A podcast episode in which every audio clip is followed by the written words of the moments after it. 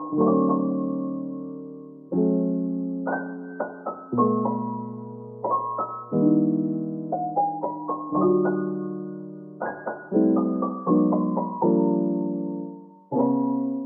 Как вы представляете себе Минск XIX века? Наверное, как пострадавшее после сражений с Наполеоном еврейское местечко, в основном с деревянными зданиями, рынком в болотистой местности, узкими улочками и грязными дорогами. Кажется, как будто жизнь в таком месте не может быть комфортной. Но все было не так уж и плохо. Между прочим, в это время в Минске уже провели водопровод, в Александровском сквере бил фонтан, по улицам ходил первый общественный транспорт – Минская конная железная дорога.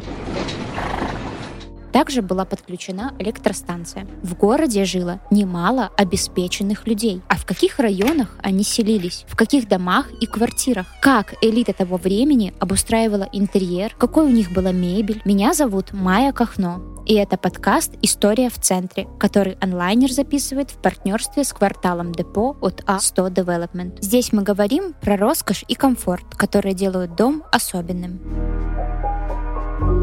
В шести эпизодах мы расскажем о том, какой была недвижимость минской элиты раньше, о роскошных имениях XIX века, дорогих дореволюционных квартирах, уникальных квадратных метрах крупных советских чиновников. Поговорим о трендах в дизайне и об устройстве жилья в эпоху железного занавеса и представлениях о люксе в 90-е. Изучим современные элитные ЖК и заглянем в будущее. Подписывайтесь и слушайте нас на удобных вам подкаст-платформах. Этот эпизод о том, где жила элита в Минске в конце 19 века и кого в то время вообще считали элитой. Сколько стоили квартиры состоятельных людей и какие тогда были зарплаты у тех, кто арендовал жилье в доходных домах. Об этом поговорим с историком, доцентом и автором телеграм-канала «Батискаф Историка» Антоном Денисовым.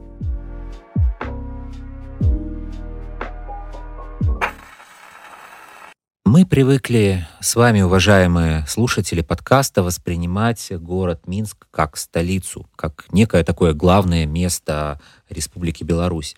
Но нужно сказать, что в XIX веке Конечно, Минск э, был совсем другой. Столицей культурной, столицей, столицей социально-политической жизни, гражданской активности, художественных практик он стал приблизительно с началом Первой мировой войны. А до этого все-таки это был э, не очень большой губернский город. Тогда, в XIX веке, Минск входил в 50 городов Российской империи, численность населения которых превышала 50 тысяч человек. И вот этот статус губернского города достаточно среднего. Нельзя сказать, что это был город э, совсем уже провинциальный, но тем не менее он не мог э, считаться полноценной столицей.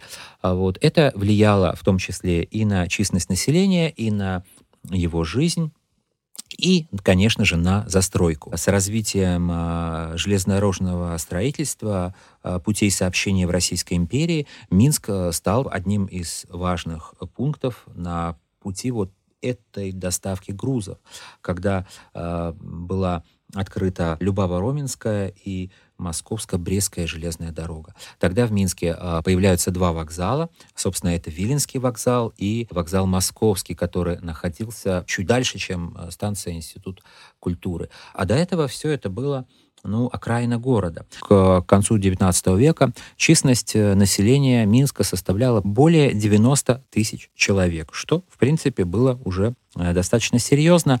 А, что касается состава населения, то можно брать, например, параметры этнические или конфессиональные. Основную часть населения составляли православные христиане. Их можно было отнести а, условно к русским. Также это были католики, ну и э, в том числе это были мещане иудейского вероисповедания, то есть евреи. Кроме этого, были, например, э, другие интересные конфессии и э, этнические группы, такие, например, как татары, белорусские минские татары, мусульмане или, например, немцы-протестанты. Поэтому можно сказать, что на улицах Минска звучало и а, не только русская, польская речь, но и, например, идиш. Звучал немецкий язык, э, ну и, конечно, белорусская мова, белорусский язык а, того периода тоже, конечно же, можно было услышать. середине XIX века город рос и расширялся. Но в сравнении с теперешним Минском, конечно, это был небольшой город. Только представьте, то, что сейчас мы считаем центром, Комаровкой и территорией Института культуры, тогда было окраиной города. Но местные жители воспринимали город иначе. Не было деления на спальники и центр. Были важные точки притяжения, связанные с религией и торговлей. Золотая горка, Троицкая гора, Ляховка. Это был такой индустриально-торговый район того времени. Низкий рынок, Татарское предместье. А самой перспективной была улица Захарьевская. Теперь это проспект Независимости. Начиналась она на том месте, где сейчас находится городской вал. Это был благоустроенный центр города, который обживали обеспеченные минчане. Здесь можно назвать э, тот период, когда появляются вокзалы, начинается застройка нового района Минска, как бы центрального района, от э, э современной улицы Володарского до улицы Мясникова. Вот этот вот район – где активно строились дома и э, кварталы. Э, здесь были магазины. Э, здесь появляются уже в конце 19-го, начале 20 века проекты двух самых известных храмов того периода. С одной стороны, это Красный костел святых Симеона и Елены, которые были построены усилиями знаменитого минчанина, мецената, коммерсанта, общественного деятеля Эдварда Войниловича. А с другой стороны, в районе современной улицы Мясникова, так называемая железнодорожная желтая церковь Казанской иконы Божьей Матери. Вот эти два прекрасных храма, один в неовизантийском стиле, другой в таком вот э, романском стиле, они и становятся такими отправными точками, а затем улица Захарьевская, и на ней были расположены вот эти вот дома, в которых и жили э, представители разных слоев, как высшего общества, так и среднего, а в том числе там э, могли находиться, работать и представители городских низов, которые тоже выполняли совершенно разные работы, занимались различными профессиями. Людей, которые относились э, к элите, к э, городским, скажем, верхам, которые действительно определяли и хозяйственную, и духовную, и социально-политическую жизнь города, они селились по улице Захарьевской, а также в районе Соборной площади, вот э, эти дома, они э, строились по течению Свислочи, и вот приблизительно до современного э, парка имени Максима Горького, приблизительно этот район, вот эти вот улицы, дома можно было назвать местом проживания городских верхов. Хотя, конечно, такие дома, они были и в других частях города. Сейчас, покупая квартиру, вы вряд ли найдете в списке преимуществ канализацию. Понятное дело, это база. И разговор с риэлтором о риске разрушения дома от паводков или пожаров будет выглядеть странным. Но минчан того времени это вполне могло волновать. Дело в том, что в Минске было несколько очень крупных пожаров. Например, в 1835 или 1881 году. Тогда огонь разрушил целые кварталы. Поэтому даже те дома 19 века, которые сохранились в Минске до наших дней нельзя считать оригинальными, потому что они пережили не одну реконструкцию, перепланировку и надстройку. Но все же, что из домов того периода мы можем увидеть сегодня? Трехэтажный дом а, по улице Революционной, 24, который принадлежал мещанину Александру Фогелю, а позже семье Залкинд. Это, например, дом на современной улице Володарского, 9, дом Малина. Это, например, дом на Троицкой набережной, э, номер 6. Это были дома достаточно небольшие, как правило, э, в них э, было небольшое количество квартир. Ну вот, например, трехэтажный дом по улице Сторожовской. Это уже более серьезное здание, улица Сторожовская 5. Но, опять же, в целом, если мы возьмем уже действительно серьезные постройки, которыми э, можно было похвалиться, то это, конечно, уже самый конец 19-го, начало 20 века. Дело в том, что в Российской империи именно в тот период, в конце 19 века, появляется такое понятие, как доходный дом. Когда состоятельный состоятельный человек, например, э, представитель коммерческих кругов, либо это аристократ, либо это высокий чиновник, они э, могли выкупить э, городской участок и затем построить такой дом Как правило, в этом доме было 4-5 этажей. В этих домах также были большие квартиры, снабженные, можно сказать, современными уже на тот момент по последнему слову техники. Они имели ванны, они имели водопровод, отопление, у них была канализация. И в таких э, домах тоже селились состоятельные граждане. Например, у какого-нибудь помещика было имение, но поскольку он часто вел дела в Минске, он э, снимал квартиру. И, конечно, если мы говорим о тех доходных домах, действительно помпезных, очень красивых, которые мы можем наблюдать в, Санк- э, в Санкт-Петербурге, либо в Москве, конечно, Минск все же, у него были и запросы, и возможности поменьше. Тем не менее, в начале 20 века в Минске начинают э, работать архитекторы и гражданские инженеры, которые создают эти самые доходные дома. Это такие архитекторы, как Атон Краснопольский, как Станислав Гейдукевич, и как Генрих Гай. И вот те дома, которые мы с вами можем опять же наблюдать, это такие дома, как э, доходный дом дворянина Яновского по Советской 14. Это очень красивое здание э, со всеми удобствами. Два э, замечательных дома в стиле модерн. Это дом Людвига Униховского – это советская 19-советская 17 и дом Эммануила Абрампальского. Их проектировали как раз-таки вот э, Генрих Гай и Станислав Гейдукевич. Они э, пристроены друг к другу. Также э, можно назвать два дома, принадлежащих помещице, коммерсантке, меценату Едвиге Костровицкой. Один из них находился напротив современного дома правительства. Он, к сожалению, не пережил 1960-е годы. Он был убран из-за расширения площади. А второй тоже очень интересный дом, трехэтажный дом с такой платформой, это перекресток Володарского и Кирова. Да, красный дом со стеклянным куполом.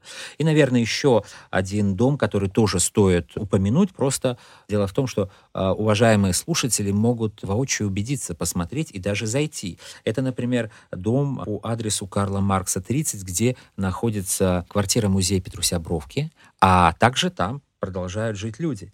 Тоже авторство Генриха Гая и Зигмунда Свинтицкого.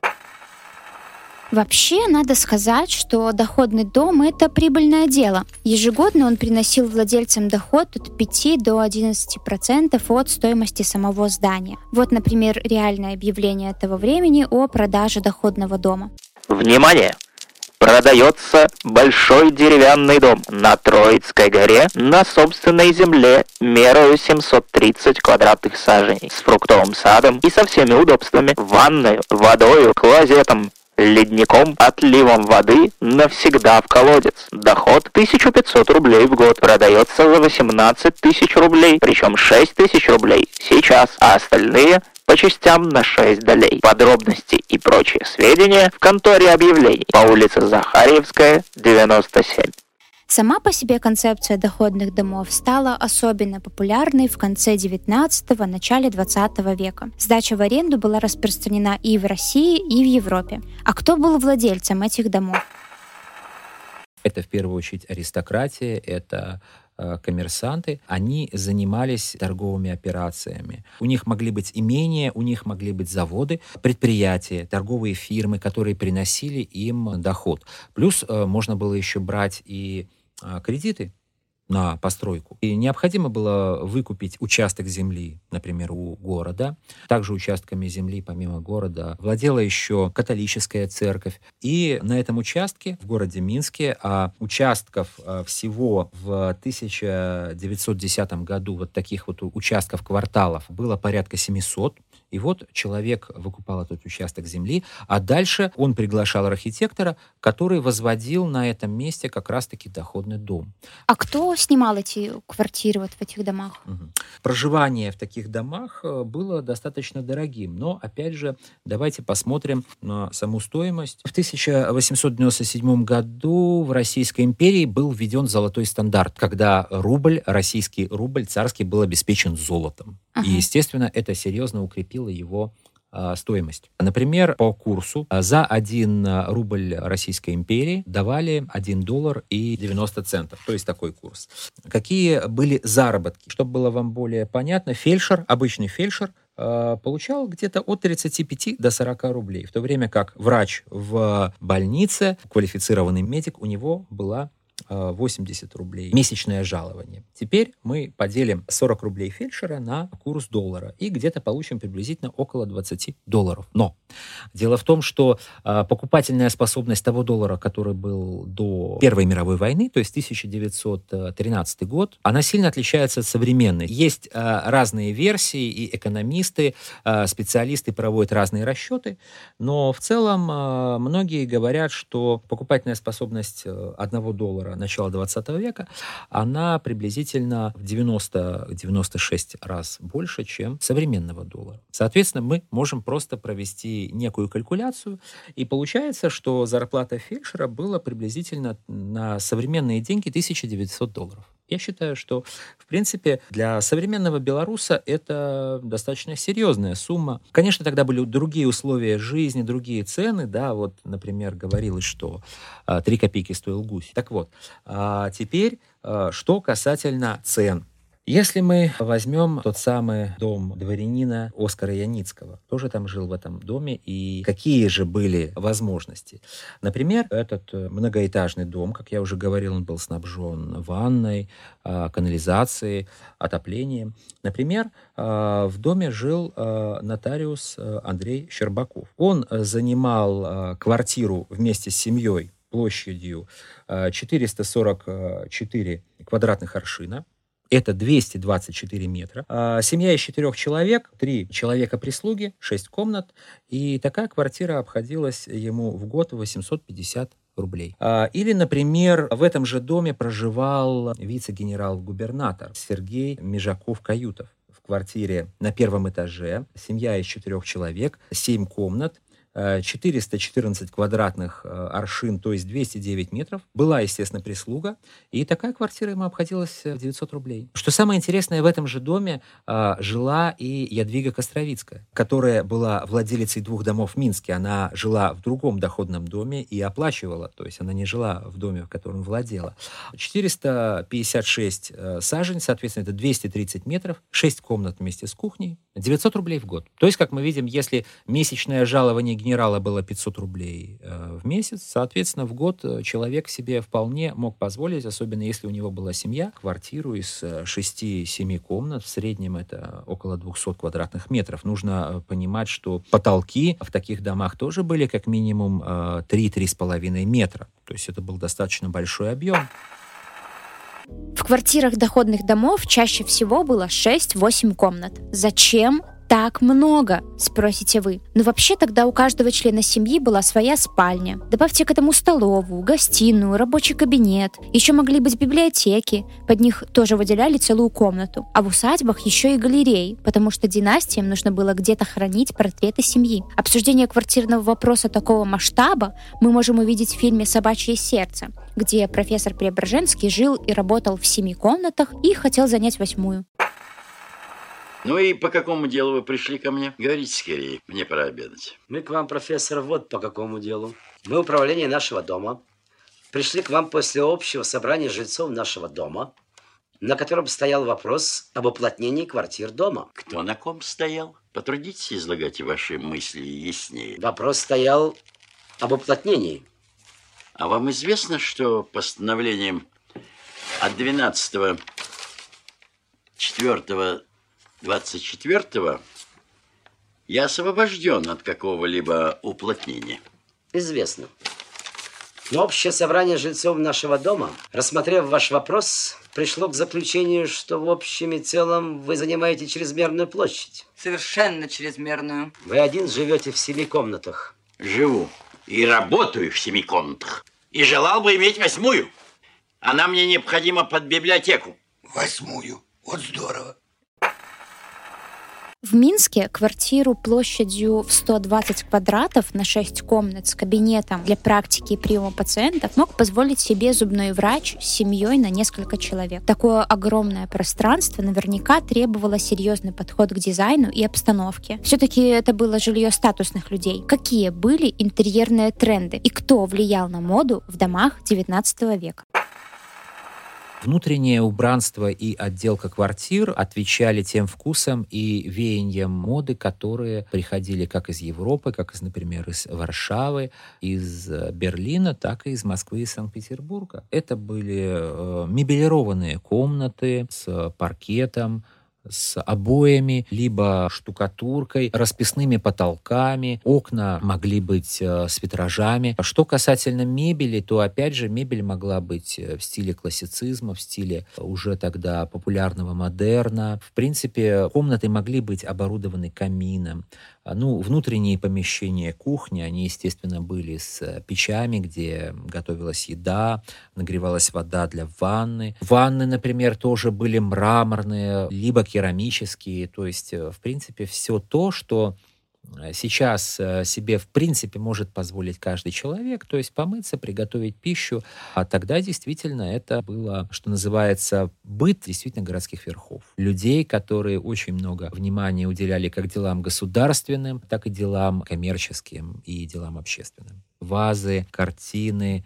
а, секретеры, кресло, причем мужское и женское кресло, например, оно могло от, отличаться определенным дизайном. Все это просто людей действительно окружало.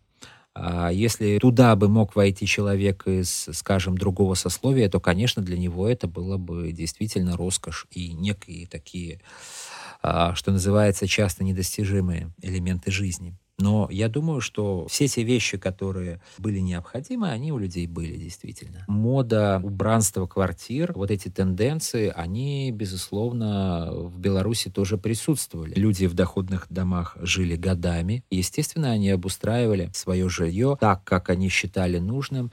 А по поводу стилей, там был ли, например, а, неоколониальный стиль, как было популярно во Франции, либо в Великобритании, либо это, возможно, был более строгий, классический стиль, либо присутствовали элементы арнуво. Сложно сказать. Э, нужно смотреть э, действительно на фотографии, на свидетельства. К сожалению, много из тех интерьеров, из тех элементов жизни, э, они так или иначе пропали вместе с этой эпохой потому что те же доходные дома после революции, там стали размещаться учреждения, как, собственно, и сейчас, если мы возьмем дом Ниховского, либо дом Брампальского, сейчас там государственное учреждение, они были заняты либо конторами, либо они были сильно уплотнены, перестроены, перепланированы, и там жило уже гораздо больше людей, советских служащих, какой-то представителей советской элиты. Но, конечно, даже если сравнивать эти дома, например, со сталинскими домами, которые считались действительно более комфортными, улучшенной планировкой тоже помпезными, то нужно сказать, что, конечно же, доходные дома, здания в стиле модерн, они во многом выигрывают.